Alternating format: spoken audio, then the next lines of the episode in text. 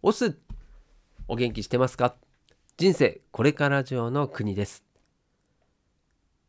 この番組は飲食店を脱サラしてスキルゼロからネットの世界でフリーランスとなり最近は体験型テーマパークに転職をした僕の日常や気づきを発信しながらあなたを元気にしちゃうそんな番組でございます。はい今日は6月の18日の土曜日ですね。いかがお過ごしでしょうか？え僕がいつもね放送でお話ししてる内容っていうのはどちらかというとビジネス寄りでそれでですね例えば脱サラしたいなと思ってる人とかですね実際にした人、うん、あとはフリーランスに興味があるとかですねあと副業したいとかもう始めようとしているもしくは始めたばかりみたいなですね、まあ、そういった方向けの放送になっております。はい、で僕自身はっていうとですね脱サラしてから1年半ぐらい経ってから、えー、転職する経緯があるんですけれども、まあ、それらもですねその自分が脱サラする前からこのラジオ放送っていうのをスタートさせて、まあ、そこから、えー、実際脱サラしてそしてフリーランスになってそれから、えー、転職してという形の今の状態があるんですけれども、まあ、それらをですね自分を中心にですねこんなことあったよとかこういう考え方がどうかなとかこういった気づきがあったよみたいなですねそういった話を、えー、もうこの2年ぐらいですかねずっと、えー、毎日のようにですね配信をしているというような、はい、番組でございます。はいでまあ、今日はね土曜日ですから、えー、まあ放送聞く人もね減るんですよねこの土日っていうのは。なので、ゆるくちょっとお話をしたいなと思い、うん、久しぶりですね、この、えー、自分の番組紹介みたいな、はい、のをしましたけれども、えー、今日のテーマ、人生には裏ルートが存在するよという話ですね。はい、何裏ルート？はい、これはですね、うんとね、確か前々回だったかな？はい、その壁をですね、壁を乗り越えるためにはみたいな、まそんな話をメンバーシップでしたんだったかなしたんですよね。で、まあ、壁を乗り越えるっていうのは乗り越え方っていろいろあるよねっていう話をしたんですよ。でそれっていうのはうん、まあ、壁がね高かったら高いだけでそれを飛び越えることはできないにしても横からだったらいけたりとかその自分でその乗り越え方っていうのは変えられるよねっていうようなですね、ま、そんな話をしたんですよ。でその、えー、まあ、延長線と言ってもいいと思うんですけれどもこの人生にはですね裏ルートがあるよねという話なんです。で裏ルートっていうとちょっとなんかやばい感じがすると思うんですけどもそういう法に触れた話ではなくこれはですねこの人間人間は言い過ぎだな日本人の特徴としてですねこの裏ルートっていうのを考えつかない。もしくはそういうルートを見つけたとしてもあえてそうしないっていう感じですかね。うん、これは、まあ、国民性もあると思うんですけれどもその真面目なんですよね本当。根が真面目でだから例えばねそのなんか自分がこうしたいって思った道に進むとしてですよそうするとですねその裏口入学みたいなのはそれは嫌じゃないですか。うん、で、まあ、当然ねそれはそのルール違反をしてるわけなんですよ。うん、で、えー、通常のねまあなんだこう例えば大学入試とかもそうだし高校の受験とかもそうだけれどもそれはね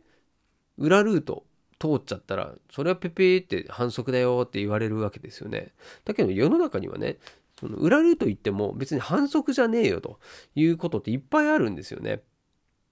うん、で、まあ、今回ねこの話を何でするようになったのかっていうとですねあの、まあ、 Voicy のですね話 Voicy で話をしている方でですねこういう話があったんですよ。その裏ルートがねあるよっていう話まさにそれをしていてでうん売れないミュージシャン売れないミュージシャンって売れてないミュージシャンですね。売れてないミュージシャンが、えー、とあるレコード会社に来てですね、うん、で、えー、自分のデモテープを持ってきたわけですよ、うん、で普通にですねそのビルの受付に行ってそれでデモテープをちょっと聞いてもらいたいからねその関係者に合わせてくれって言ってもですねそれはもう門前払いじゃないですか。でまあこれがですね日本人っていうのはもうそのルートしかないというふうに思っちゃってるので基本的にはその列に並ぶわけですよね。で列に並んでやっとの思いでこう受付に行ったはいいものの、えー、門前払いされてねスタート地点に戻るみたいなそういうことをやるわけですよね。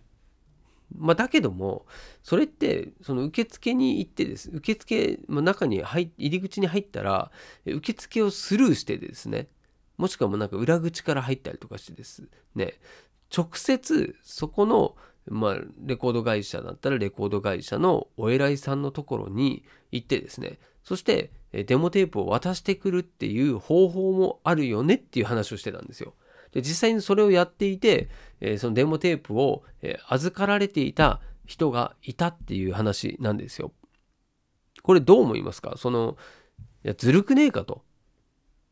そんなのやってたらね実際に他の人たちがこう受付で行ってね門前払いをされたりなんなりしてるそその人たちに申し訳ないしそんなのはおこがましいというふうにね思うかもしれないんですよ。でもそれってなんか違法ですかって話だと違法ではないよね。うん、まあ若干の不法侵入的な部分はあるかもしれないですけど、うん、もしくはですねその本当こう疑われないようにするためには、うん、じゃあ自分がねそうだなこう就職するとしてですね、まあ、通常だと、まあ、面接したり、ね、一次面接二次面接あと筆記試験ありますよみたいなのがあったとしてですよ。ね、で、まあ、それだと受かる確率低いなってなったとしたら。そしたらもうそこの会社の社長さんと仲良くなるっていうそういう裏口もあるよねと裏ルートがあるよねっていう話をしてたんですよね。ここも全部、ま、もうまた聞きですよ。